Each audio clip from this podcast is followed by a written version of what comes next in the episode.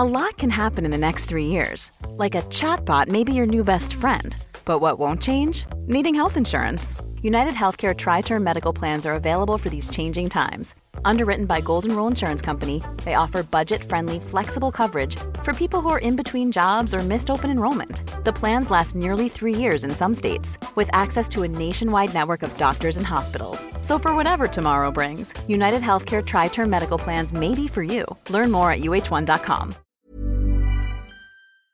Den här veckan presenteras Market Makers av inga mindre än IKEA. Och det här, Fabian, ligger mig varmt om hjärtat. Det var ju några år sedan nu, men då var jag faktiskt med och inredde kontor till företaget jag drev. Och vi körde faktiskt i princip uteslutande möbler från IKEA med kök och hela rubbet. Och som nog alla vet, varför väljer man IKEA? Jo, för att det står för hög kvalitet, snygg design och fantastiska priser. Ja, jag sitter i en kontorstol nu från IKEA och jag vet ju att många finansexperter där ute gillar att köpa de här Herman Miller-stolarna för, går de för 5 000 till 10 000. Och jag har ju själv suttit i sådana och jag tycker den här stolen från IKEA, den är minst lika bra om inte bättre, men liksom 1/10 av priset. Ja, jag håller med och jag sitter med ett IKEA-skrivbord faktiskt, höj- och sänkbart, som är fantastiskt bra. Det enda som var synd när jag inredde kontor, det var att då hade inte IKEA lanserat sitt lojalitetsprogram för företag, men nu har de gjort det. Det heter IKEA Business Network och är man med där så får man helt enkelt massvis av extra erbjudanden och förmåner. Till exempel alla inköp samlade digitalt, en timmes kostnadsfri rådgivare med företagsinredare och tillgång till alla IKEA Family-priser. Ja, och för dig som byggde kök så hade det ju faktiskt blivit ännu billigare idag. För om du går med i IKEA Business Network får du ta del av erbjudanden som ger dig 25% på köksstommar vid köp av ett komplett kök.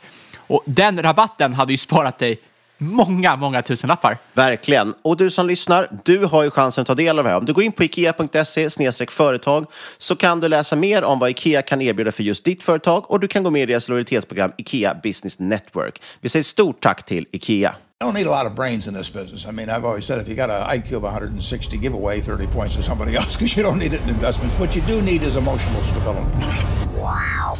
Very first tech IPO and it's a big one. Stock market hit an all-time record high today.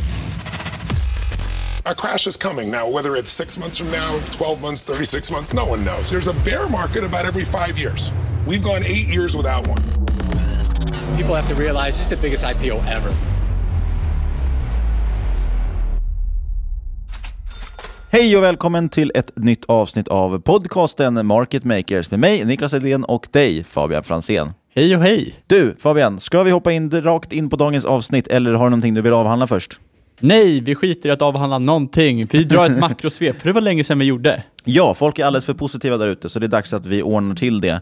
Och sen, vad är det för case vi ska titta på idag? Det är ett mycket undervärderande bolag med väldigt högt kassaflöde. Stor vinst, det är nämligen Spotify. Hög direktavkastning. Nu kör vi. Utdelningslegenden.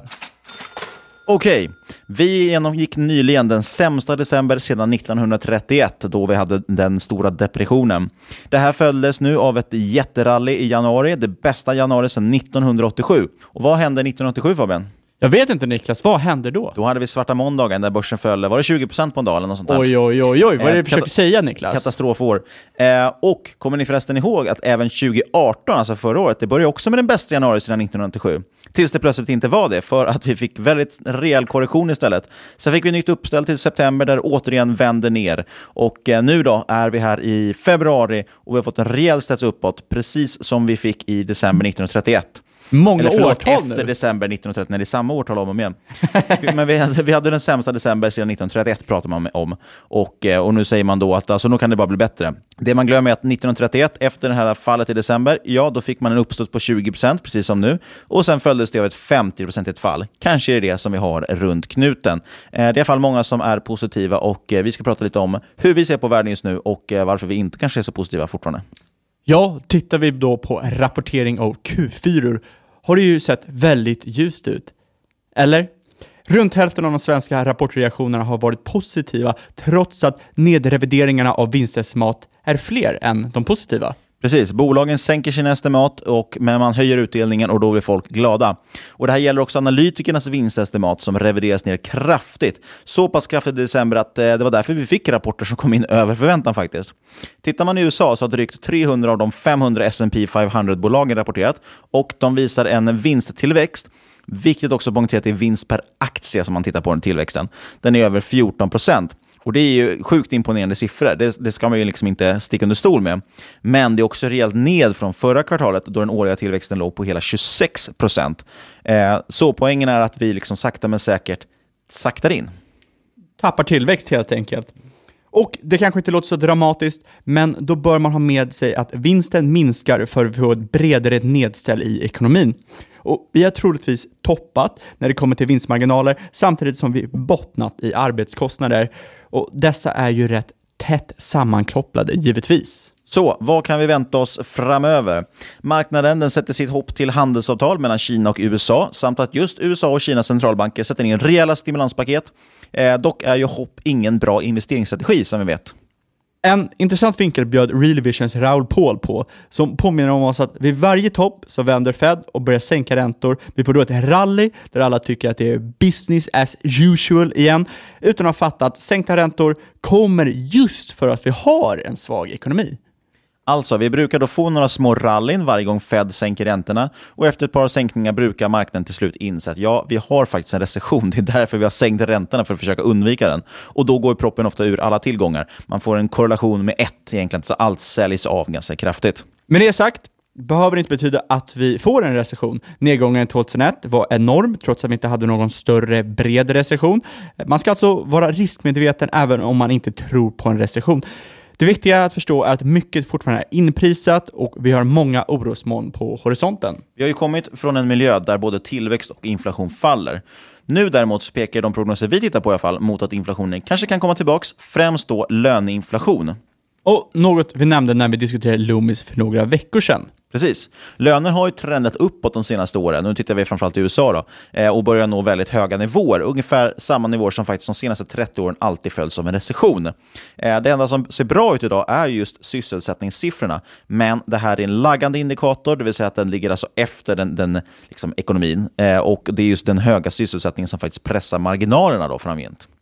Sysselsättningssiffrorna, ja, de såg ju fina ut även i december 2007 trots att recessionen just börjat. Tittar vi på City Global Earnings Revision Index ser vi att analytiker fortsätter skära ner sina estimat och man kan ju fundera över vad det kommer att göra för sysselsättning längre fram i året. Precis, det brukar ju vara så att det är lite självuppfyllande att när CFOs och annat på företag ser att oj, det ser ut som att ekonomin håller på att stanna av, ja då kommer man själv också minska på investeringstakten och så blir det lite självuppfyllande.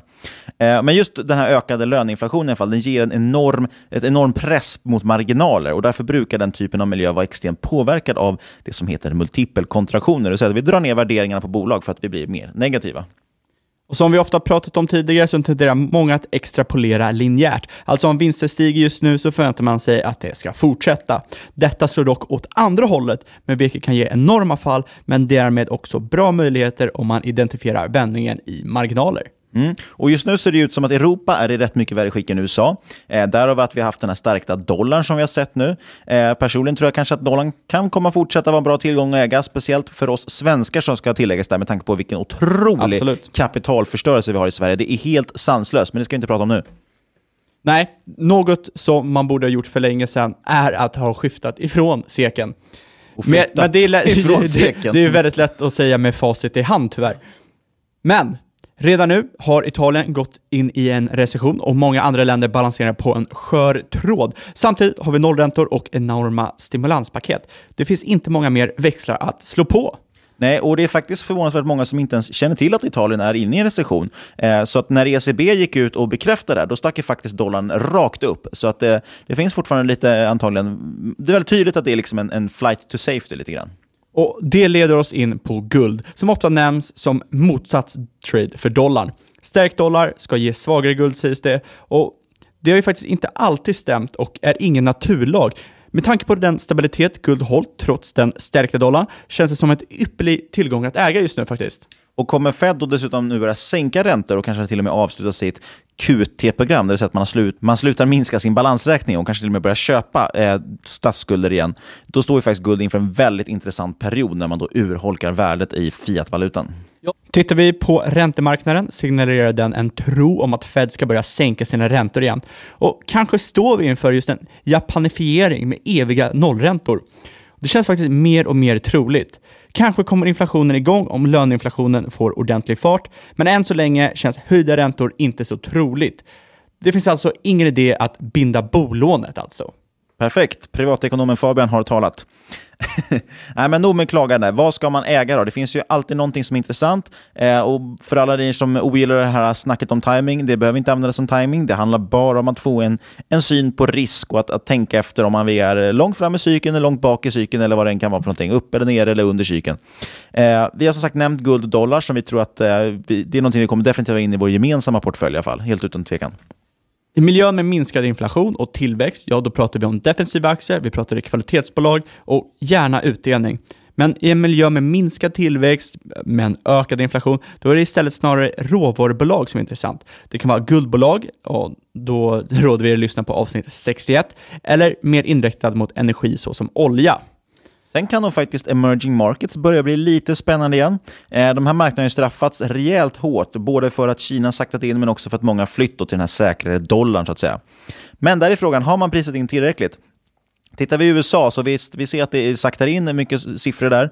Men som sagt, folk tycker ändå att USA i alla fall är den minst skitiga tröjan så att säga i tvättkorgen. Men emerging markets har man ju mindre tilltro till, och det tar man gärna snabbare och tar bort sina pengar från, eller sina marker från spelbordet.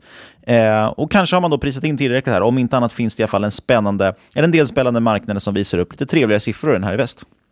Exempel kan vara Mexiko, som ser ut att ha ökad tillväxt och avtagande inflation, vilket tyder på rejäl tillväxt. Det är även Filippinerna, Sydafrika, Sydkorea och Taiwan som ser bra ut på makronivå.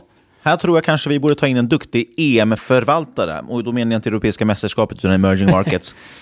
Har ni något tips på det? Då är ni välkomna att mejla till podcast@marketmakers.se. Det får ni gärna göra. Eller tagga in oss på Twitter för den delen. Och tagga då in förvaltaren också. Då är det superkul. Gör det. Spotify är det dags för nu. Fintwits mest hatade bolag kanske? Det tror jag faktiskt. En av dem i alla fall. Förut var det ju Hennes och Maurits. Ja. Skulle jag påstå. Just nu tycker jag att det känns som att många det kanske som gillar Hennes och Maurits. Ja, just är nu det känns... en contrary indikator man ska shorta? Jo, samtidigt känns det som att just nu är det Ratos tror jag, som det mest hatade. Ratos, men det är mest för att många har bränt sig. Många som ratar på Ratos. Kul. Jajamän. Nu är det så att vi ska titta på Spotify. Jag vet inte aningen, det är du som tagit fram det här vill jag bara säga och lyft fram det här caset. Jag kan göra så här. Det här är liksom en liten case-studie i hur du får liksom, läsa någonting, börja tänka, fan det här är liksom limitless possibilities. Det här är helt sjukt bra case. Och sen liksom när man skriver upp det och räddar upp allting och sen tar fram siffror och man bara Nu känns det ju dock lite som att du kommer ge ju bort hela slutsatsen. Så att om man vill lyssna mer så kan man hoppa. Nej, men det är också det som är grejen. Det kan inte vara så. Det är klart att vi vill hitta saker som vi vill köpa. Det är ju tanken. Vi pitchar ju så att säga case för varandra. Men det är ju inte så att man kan hitta någonting som är köpvärt varje gång. Jag tycker vi har tittat på väldigt fina bolag. Dock där det varit att men vissa nyckeltal ser kanske lite väl dyra ut då. Men det är ju så att varje liksom case man gör, varje analys man gör kan inte sluta en köpcase eller köprek. Det blir jätteproblematiskt om man alltid har en sån bias. Med det sagt så tycker jag att Spotify just nu går in i en väldigt intressant period som vi ska gå in på senare. Så är det. Det är bara det att det är just värderingsmässigt. De har ju fått vinst på kvartalet, men hur länge håller det i sig? Det kommer vi gå in på senare. Mm. Men det är liksom de nyckeltalen som drar ner. Precis. Det är lite ironiskt här. Det är lite som om någon kollar på serien Silicon Valley, så pratar man om att med startups de får aldrig visa vinst. Det är det värsta man kan göra, för då finns det ju helt plötsligt börja räkna på bolaget. Och det var det misstaget Spotify gjorde nu. De visar faktiskt vinst, och det var imponerande. Så många nu som bara läste rubriken och tycker att shit, Spotify går jättebra, de tjänar jättemycket pengar. Frågan om det verkligen är så imponerande. Och framförallt är frågan om värderingsmässigt är det intressant när de har gjort vinst, så kanske dumt. Jag drog faktiskt det där Silicon Valley-skämtet 2 gånger i helgen. Det gick hem båda gångerna. Härligt. Spotifys kvartal 4 i alla fall. De släppte rapport på det nyligen. Då ökade företagets omsättning med 30%, imponerande, till nästan 1,5 miljard dollar, vilket främst beror på ökningen om 36% av premium subscribers, alltså det vill säga betalande användare. Spotify rapporterar också sin första vinst någonsin. Man fick alltså $0,4 per aktie ungefär i vinst. Och det ska jämföras med analytikernas estimat som låg faktiskt negativt. Man trodde inte Spotify skulle göra vinst helt enkelt. Ja, och de där Q4-numren är alltså för kvartalet year on year. Sen, och dessa siffror är inte från Börsdata, tyvärr. Nej, Börsdata tyvärr hade inte Spotify, så där får George bättra sig lite. Premiumsegmentet, ja, det stod för cirka 90% av omsättningen. Och ARPU, Average Revenue Per User, det låg på 4,89 euro.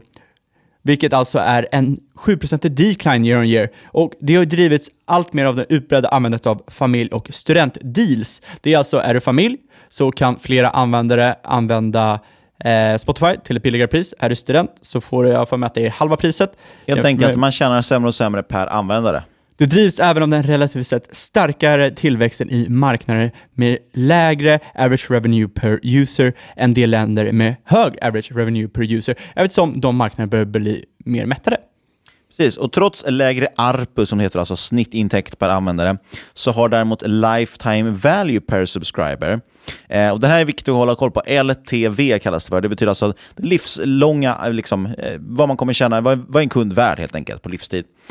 Den har varit ganska konstant då över året, och eftersom man använder churnen, som det så fint heter, har minskat i många speciella metrics här som man metrics säger också. Många specifika nyckeltal man ska kolla på. Användar churn, det är ju helt enkelt hur mycket nya användare som kommer och går.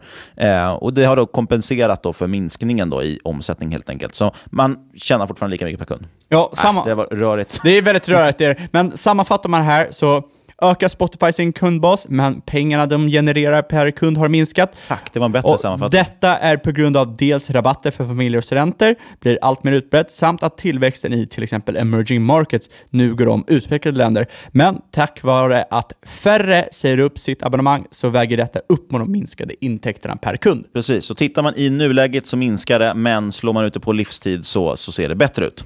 Så kan man säga. Omsättningen från reklam däremot. Man har ju premium subscribers och man har ju de som lyssnar gratis då får reklam. Och omsättningen från de här som lyssnar med reklam, den växte med drygt 30% över året och fortsatte accelerera i framförallt då Nordamerika, där det växte med hela 41%. En stor anledning till den här starka tillväxten är en förändring som Spotify gjorde i sin, hur man mäter det här helt enkelt, under andra kvartalet 2018. Samt nya lite verktyg som de har, något som heter Ad Studio, vilket då kanske kan jämföras med Google AdWords i ljuduniversumet. Man har helt enkelt implementerat bättre verktyg för att annonsera. Och där ska vi gå in på senare är en stor problematik för många områden inom ljud. Men monthly active users växte 29% till 207 miljoner användare under Q4, och man såg en stark tillväxt på alla marknader, men man ska notera extra stark tillväxt i Latinamerika och andra emerging markets. Spotify finns nu i 78 länder, upp från 65 förra kvartalet, efter man lanserat i Mellanöstern och Nordafrika i mitten på november. Och enligt Spotify har de här lanseringarna presterat bättre än man faktiskt trodde de skulle göra. Användare lyssnade på Spotify i över 15 miljarder timmar under fjärde kvartalet. Det är otroligt imponerande. Och det här växte ju både i reklam- och premiumsegmentet. Ja, exakt. De här premiumprenumeranterna, eller vad man ska kalla dem, prenumeranter egentligen bara, ökade 36% year on year till 96 miljoner. Och den starka ökningen av prenumeranter berodde mycket på en väldigt lyckad marknadsföringskampanj under året. Eller väldigt många lyckade marknadsföringskampanjer. De har ju liksom lite slagit rätt efter rätt efter rätt. Det här i samband med deras olika familjedeals för 3 år sedan. Ett exempel är deras Wrapped-kampanj som många säkert har lyssnat på innan vintern, där lyssnarna kan se sin statistik på deras musikvanor under året. Där drog faktiskt in 28 miljoner användare till deras SpotifyRap.com hemsida på under en vecka, vilket kan jämföras med de 20 miljoner som besökte hemsidan totalt under 2017. Det var också den topptrendande hashtaggen på Twitter. Det har genererat cirka 5 miljarder streams på deras såna här Wrapped-listor, de personliga lyssnarlista, vad man nu ska säga. Problemet är ju dock att desto mer folk streamar, desto sämre tjänar man. Så är det. Men en annan helgkampanj man haft, en holiday campaign, lyckades få till ungefär 7 miljoner prenumeranter inom loppet av en vecka. Allmänt så trendar då den här churnen, som det heter, nedåt för bolaget, och man har minskat 30 punkter över året när man tittar på kvartal 4. Men man väntar aningen ökad churn under Q1 på grund av den starka tillväxten då under högtiderna, för att sedan fortsätta trenda nedåt. Okej, då är Spotify som vi känner till det nu avklarat, samt vi har gått igenom lite det som hände i senaste rapporten.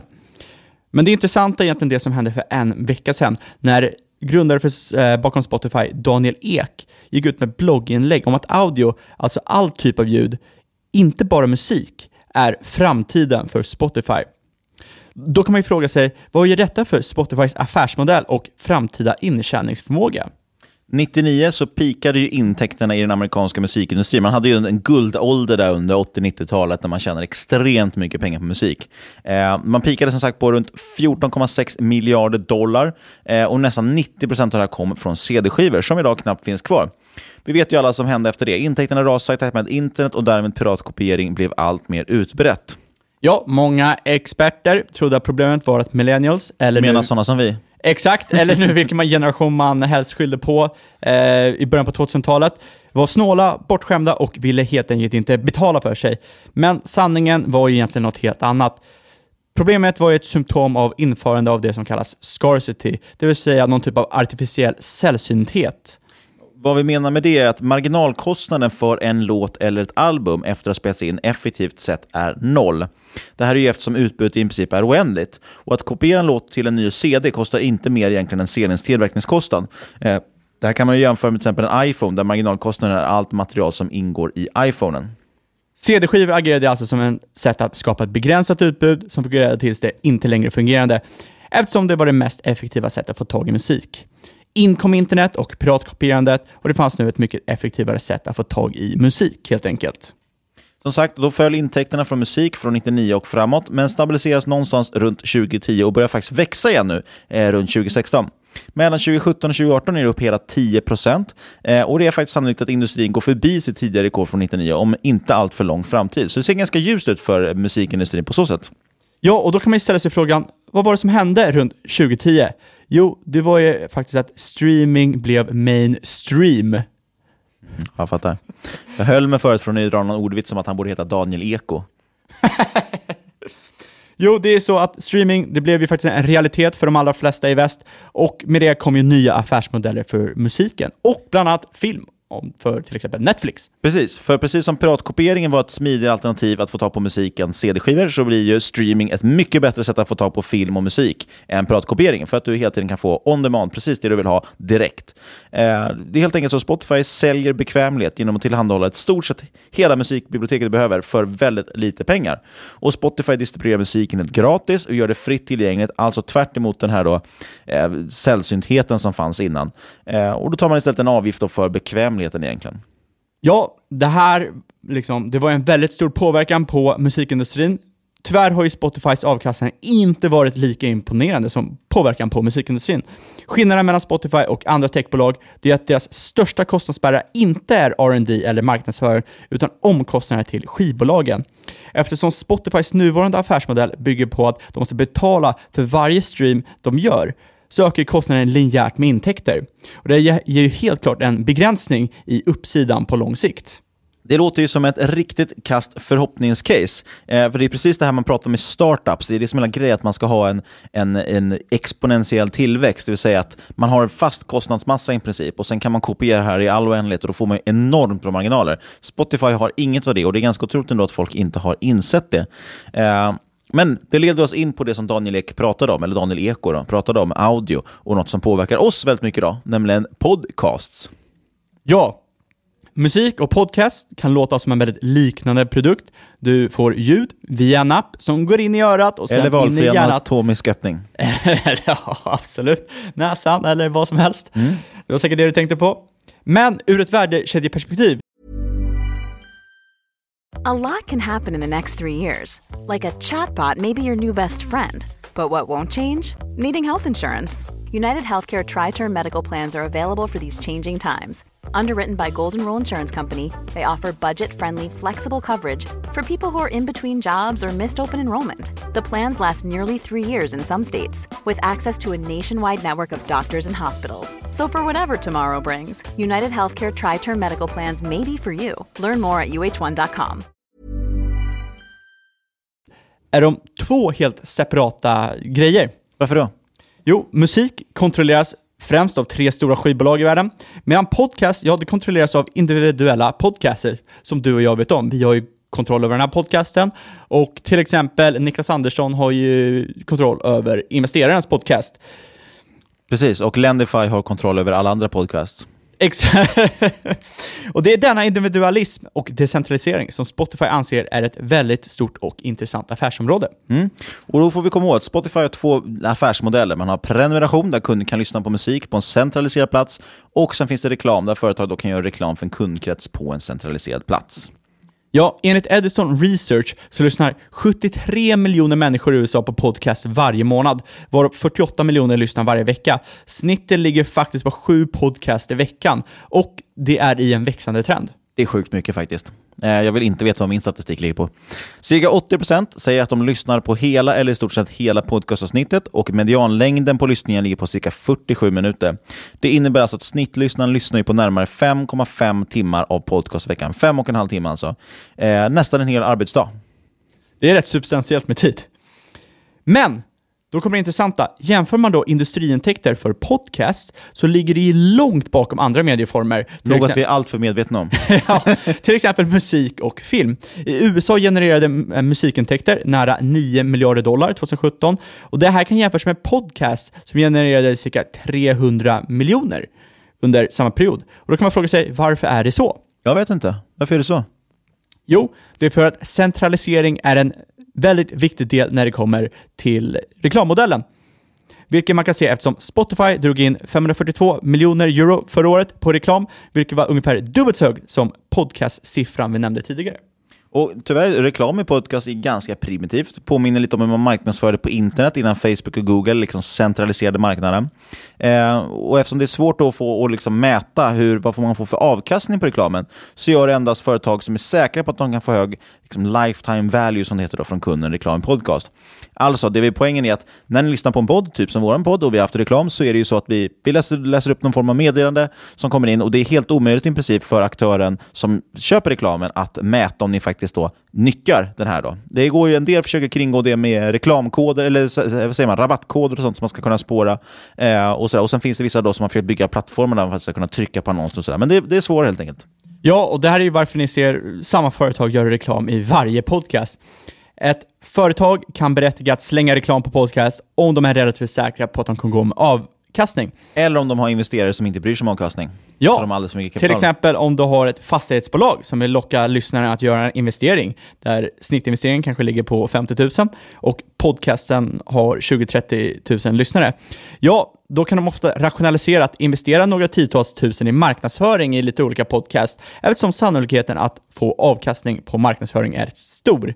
Speciellt om det är mot segment som är extra villiga att ge avkastning, till exempel finanspoddar. Men det är en rätt liten skala företag och en rätt extremt lång svans med fördelning här. För poddare är det då som haft läst lyssnare som tar hela kakan, och för företag är det väldigt få företag som har möjligheten eller förmågan att ha en spekulativ post i att få avkastning då. För du måste ju ha lite lokal kännedom så att säga då på vilka poddar det är som gäller och få kontakt med dem. Och det vi troligen kommer att se då för podcast är antagligen liknande som vi såg resten av internet. Det vill säga en centralisering av de här intäkterna kring poddar. Allmänt så har man ju varit väldigt dålig på att få in pengar på internetmedium jämfört med faktiskt spendera tid på internet. Ja, när Google AdSense lanserades 2003 kunde företag och marknadsförare, annonsörer heter det ju, köpa reklam på en plats som bättre kunde justera utifrån kundens behov med hjälp av Googles datainhämtning, alltså cookies. Och det visade sig att allt fler då ville marknadsföra när det fanns en centraliserad enhet. Precis, man gick in, klickade in ett litet verktyg, tryckte det här är min publik och sen så automatiskt hamnade på den typen av sidor man vill hamna på. Och det är mycket svårare med poddar. Självklart finns det dock spelare som försöker få till det här. Till exempel har vi Midroll som är en av de större aktörerna faktiskt i podcast-gamet. De sitter alltså mellan annonsörerna och de större poddarna. Som till exempel What the fuck with Mark Maron, eller WTF kanske den heter. Men i jämförelse med Spotify är de här bolagen fortfarande småpotatis. Dessutom är Apple en stor spelare för podcasting tack vare den inhemska iOS-appen. Men i dagsläget funkar iTunes endast som ett directory. Och de hostar inte podcast och kontrollerar därmed inte datan. Man kan ju fråga sig om det är en lost opportunity eller att de kanske är en framtida spelare på marknaden. En framtida player menar du väl? Med tanke på din svengelska.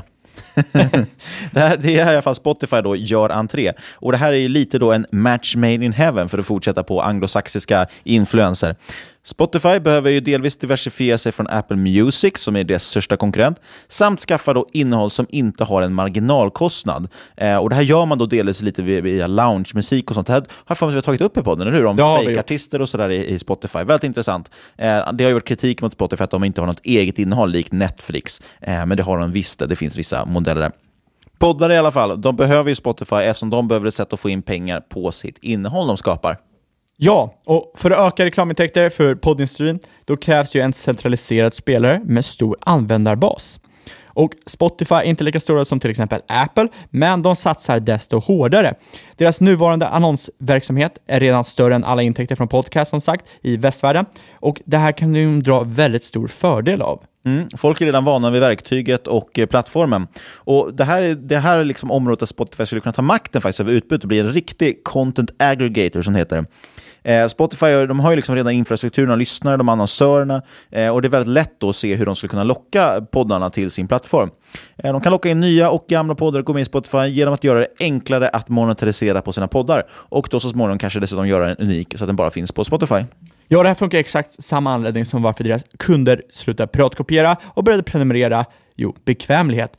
Poddare kan eventuellt tjäna mer om de sitter och letar egna annonsörer, men det är ju tidskrävande, tar väldigt mycket tid och det är allt ifrån en done deal. Med stor sannolikhet kommer du komma iväg tomhänt. Spotify, de har ju två möjligheter då med poddar egentligen. Man skulle kunna ha intäkter från reklam och större exklusiva poddar. Det innebär en mycket lägre marginalkostnad respektive fast kostnad och ger Spotify makt över utbudet till skillnad från i dagsläget. Det kommer troligtvis innebära att podcast kommer driva en relativt liten del av omsättningen men å andra sidan då en högre del av vinsten. Där kan man jämföra kanske med Amazon. De har ju en retail-del där de säljer prylar. Den är ju en jättestor del av omsättningen men en väldigt liten del av vinster. Istället så är det ju AVS, alltså deras molntjänst, som genererar jättestor del av vinsten men väldigt lite av omsättningen. Ja, och du nämnde ju exklusiva poddar. Jag har ju sett lite på Twitter frågor om varför finns det inte några exklusiva musiker eller kommer det komma exklusiva låtar till Spotify? Och vårt svar är ju troligtvis inte. Det är för att musiker, de tjänar ju främst pengar på sina turnéer. Och de gynnas ju inte alls av exklusivitet. De vill ju trycka ut sin musik överallt för att maximera sin exponering. Men det kommer vara väldigt svårt alltså, att hitta artister som är villiga att skapa exklusivt content till Spotify. Precis, men det kan vara då tvärtom för poddar. För den öppna naturen för podcast gör det ju extremt svårt att monetarisera och exklusiva poddar kan visa vad som är något i framtiden som är en självklarhet. Det är faktiskt bara här också i väst som man har som standard att ge bort den här typen av media som poddar är gratis. Det här kan komma låta lite oväntat för många lyssnare. Ja, till exempel Kina, där podcast faktiskt fortfarande en relativt nischad marknad. Men marknaden är värderad 23 gånger högre än i USA, närmare $8 miljarder. Och det här är ju främst på grund av exklusiviteten och prenumerationstjänster. Det Spotify kan göra är att ta makten över utbudet som sagt på den här relativt omogna marknaden som vi måste erkänna att det är ju det. Så länge de är villiga att betala helt enkelt. Precis, det är ju också frågan vad är syftet med en podd? För en del kanske det är att ha så många lyssnare som möjligt. För någon annan kanske det då är bättre syfte att tjäna så mycket som möjligt på sin podd. Och visst, du kanske går ner i lyssnarantal om du gör det här exklusivt. Men du kanske fortfarande tjänar mer för betalar varje användare lite grann. Så kanske det är väldigt mycket mer att ha då 1000 lyssnare som betalar än att ha 10 000 lyssnare som inte betalar. Och Spotify, de har redan börjat den här resan mot att värva podcastuniversumet på sin sida. De köpte upp Gimlet Media här som är mellanhand mellan poddare och annonsörer för en handfull större poddar samt även Anchor som är en tjänst för att skapa, distribuera och monetarisera podcast. Ja, Anchor kan alltså användas för att locka in nya poddar till Spotify och Gimlet Media kan dra igång den exklusiva katalog redan nu. Och jag kan ju nämna att de har cirka 14 exklusiva poddar per Q4 redan. Så att vill man kika in om det finns några rätt intressanta som jag inte alls har koll på så jag vet inte, men jag såg att det var någon som skapade en podd som jag lyssnar på som har skapat den exklusivt på Spotify så man kan kika in om den är intressant. Och man kan ju väldigt snabbt förstå att Spotify har väl stor möjlighet att ge en helt annan typ av statistik och data till sina annonsörer just för att det är en helt sluten infrastruktur. Man ser exakt när folk har avslutat, vad de lyssnar på och så vidare. Vi kanske snart ska hoppa in lite på nyckeltalen då. Men det vill säga att internet började effektivt monetisera aktivitet med skiftet mot centraliserade enheter som Facebook och Google. Och man kan jämföra detta med Netflix och gammel-tv.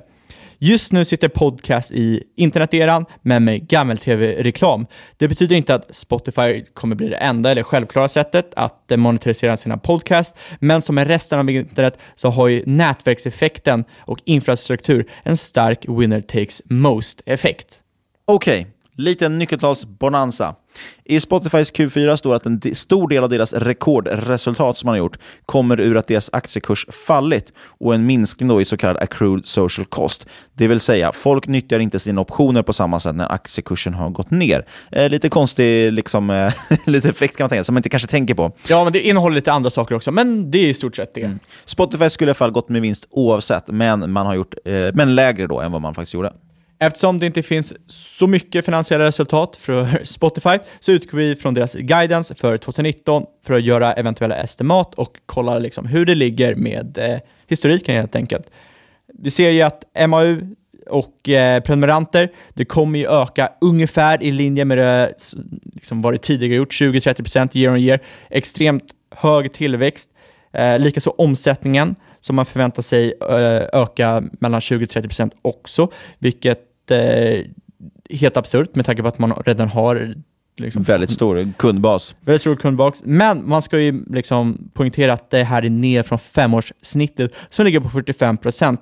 Men man kan ändå tycka att det är rimligt eftersom omsättningstillväxten avtar med ökad andel prenumeranter och lägre average revenue per user som Spotify faktiskt har råkat ut för nu, eller vad man ska säga. Bruttomarginal spås ligga runt 22-25%. Det är ganska fina siffror. I och för sig bruttomarginal då, så är det inte riktigt som de här spelbolagen och så vidare som kanske har snarare nästan vinstmarginal eller rörelsemarginal där någonstans. Och så räknar man också med en förlust då på mellan 200-350 miljoner euro i det här fallet. Bör nämnas då att Spotify har relativt låg OPEX jämfört med företag med liknande affärsverksamhet. 30% jämfört med till exempel Dropbox som har 77%. Man har alltså lite mindre kostnader för att hålla rörelsen igång. Ja, exakt. De flesta nyckeltal och värderingsmetoder de blir ju irrelevanta när Spotify går med förlust och lägger så pass mycket kassaflöde på till exempel content och andra typer av investeringar.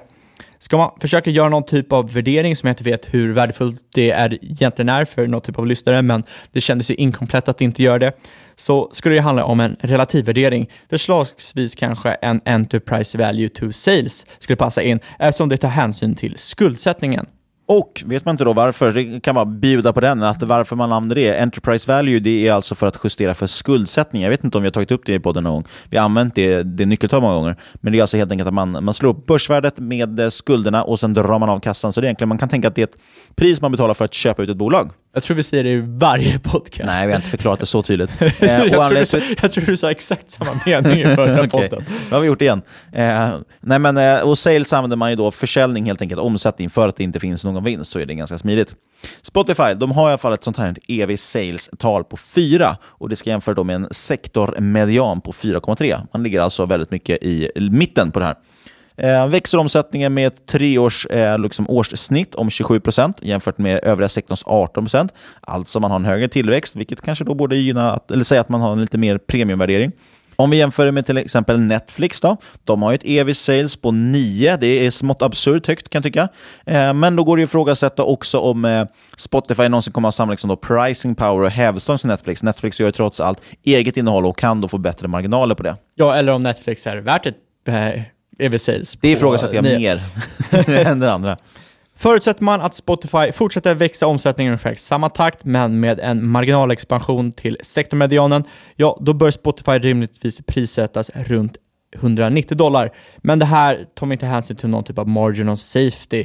Det skulle alltså vara cirka 30% över dagens nivåer. Slänger man på en margin of safety, då ser man att möjlig uppsida inte rationaliserar riskerna ur ett värderingsperspektiv. Alltså det finns en stor chans att man kanske saktar in tillväxten och då kan det slå väldigt hårt.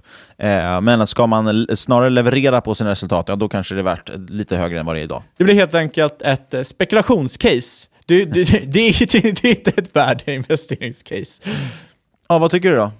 Ja, jag tycker så här. Spotify, når idag 200 miljoner människor över hela världen. Jag tror att det blir väldigt, väldigt jobbigt för riskkapitalfavoriten Acast i framtiden faktiskt. Och för de sysslar ungefär med det Spotify nu vill göra med podcast. Swedbank Robur ny teknik när Karl Arnfald satt vid rodet hade väl investerat i Acast, vad vill jag minnas? Jag tror Credendum också hade det. Jag tror i stort sett alla riskkapitalbolag har gjort det i Sverige. Mm. De vill göra exakt samma. De vill ju monetarisera podcast, men de har ju ett mycket mindre nätverk. Så jag vet inte hur det går det bolaget. Men vi ska inte snacka om Acast, vi ska snacka om Spotify. Värderingsmässigt så är det ju inte superattraktivt, men jag gillar ju podcast-caset extremt. Jag vet ju själv hur svårt det är att få in liksom någon typ av spons och hur mycket tid det tar. Och du och jag, Niklas, vi har ju själv suttit och surrat. I alla fall spons man kan ställa sig bakom. En del slänger pengar överallt. Ja, men vi har ju surrat om hur man kan lösa den här problematiken med svårigheten för podcast att faktiskt tjäna pengar och dra in pengar. Och vi känner ju också många som poddar som har svårt att rationalisera för folk som känner, till exempel varför de poddar när det tar så oerhört mycket tid. För det är ju inte bara att spela in den här liksom timmen, utan det är ju att göra research och ta fram material och liknande. Lägga pengar på utrustning, bara en sån sak. Ja, lägga pengar på utrustning. Och betala för sin distribution också för den delen. Att ha någonstans och lägga podden. Exakt, det är adds up over time. Jag vet inte, jag tycker inte heller så mycket om Spotify. Jag har aldrig riktigt gillat det här bolaget. Däremot tycker jag tjänsten helt enormt fin. Det som alltid har gjort att jag ogillat Spotify som investeringscase är just det att man har slängt riskkapital på det för att man är så himla stolt över den här nationalklenionen Spotify.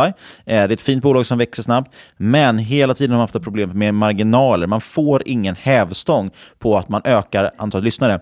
Det bästa som kan hända för Spotify är att man får in fler och fler användare och att de inte använder tjänsten. Eller att man då får eget innehåll. För desto mer de streamar, desto mer... Ja, de får ju ingen bra marginal helt enkelt. Och det är det här liksom möjligheterna med podcast finns. Ja. Om det visar sig att framtiden faktiskt är lite mer stängt, lite mer centraliserat. Netflix-aktigt kan man ju säga. Istället för att... Jag vet inte vad som fanns innan Netflix faktiskt. Blockbuster. Ja, men att... Hemmakväll. Just idag är det ju liksom vedertaget att man kan ladda ner vilken jäkla skitapp som helst och lyssna på podcast. Eller jag tror det är 30% som sitter och lyssnar på sin dator i hemmet. Det är en stark konkurrent med just Netflix. Så, verkligen. Och där är helt enkelt frågan. Och jag vet inte vilket bolag som är bättre positionerat än just Spotify att... Jag håller med där helt, men frågan är helt enkelt, kan podcast verkligen konkurrera ut med musik? För musik är så otroligt stor och man har ju också musik på ett helt annat sätt i till exempel butiker och i den typen av miljö liksom, där det spelas. Det ligger konstant och bara rullar.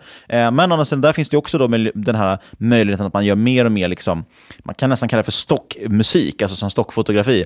Det vill säga att man har fejkartister då som skriver låtar som de köper in för ett fast pris. Man betalar till exempel 3000 spänn kanske för en enkel liksom, lounge låt och så ligger den rullad, då känner man, då får man den hävstången. Så jag vet inte, och det är svårt, och svårt framförallt också eftersom det inte finns så mycket finansiell historik att titta på egentligen, eller svårt att liksom värdera sådana här bolag. Så jag ställer mig lite frågande. Jag tycker samtidigt att man har överlevt längre länge med förlust, men jag tror att det beror mest kanske på riskkapital. Ja. Det var ju summa summarum. Det var ju som jag sa i början av podden, det är man får en idé, man tänker att det här caset är jäkligt intressant, och det var ju just podcast-caset, för att det finns väldigt mycket som helt enkelt, jag tror att om 10 år så kommer det finnas väldigt mycket mer pengar i liksom det segmentet eller den delen av industrin än vad det gör idag. Och då handlar det om vilka aktörer kommer vara med och plocka de pengarna. Det är som, jag tror inte streaming för film för till exempel 10 år sedan var en särskilt stor grej. Och då är frågan, är det Spotify som idag känns som de står rätt bra positionerade för att ta en stor bit av den kakan, eller är det någon annan aktör som kommer hoppa in och ta över istället? Eller är det liksom så att centralisering aldrig kommer fungera i väst? Vi får se. Jag kan tro dock det som folk har klagat på med Spotify är framförallt att utbudet har varit lite sämre. Det har ju varit väldigt svårt att komma in på Spotify. Det har ändrats nu. Förut var det beroende på vad du hade din podcast så att säga, så var det, vissa funkar automatiskt men vissa var det en manuell process. Du skrev in Google-formulär, skickade in och så gällde det att någon på Spotify faktiskt orkade läsa och lägga till din podd, vilket aldrig hände. Jag vet att vi väntade på den ansökan i säkert 3-4 månader tills de kom med det nya sättet, det vill säga där man bara skickar in sin feed och sa här ligger vår podd, och så pang, hamnar den direkt i Spotify. Mycket bättre lösning. Det gör ju att utbudet kommer öka, man kommer ha i princip alla poddar där, man kanske kan få exklusivt content och Sen nästa steg är att folk klagar på att själva spelaren har varit dålig, för att många faktiskt snabbar upp sina podcasts och så vidare.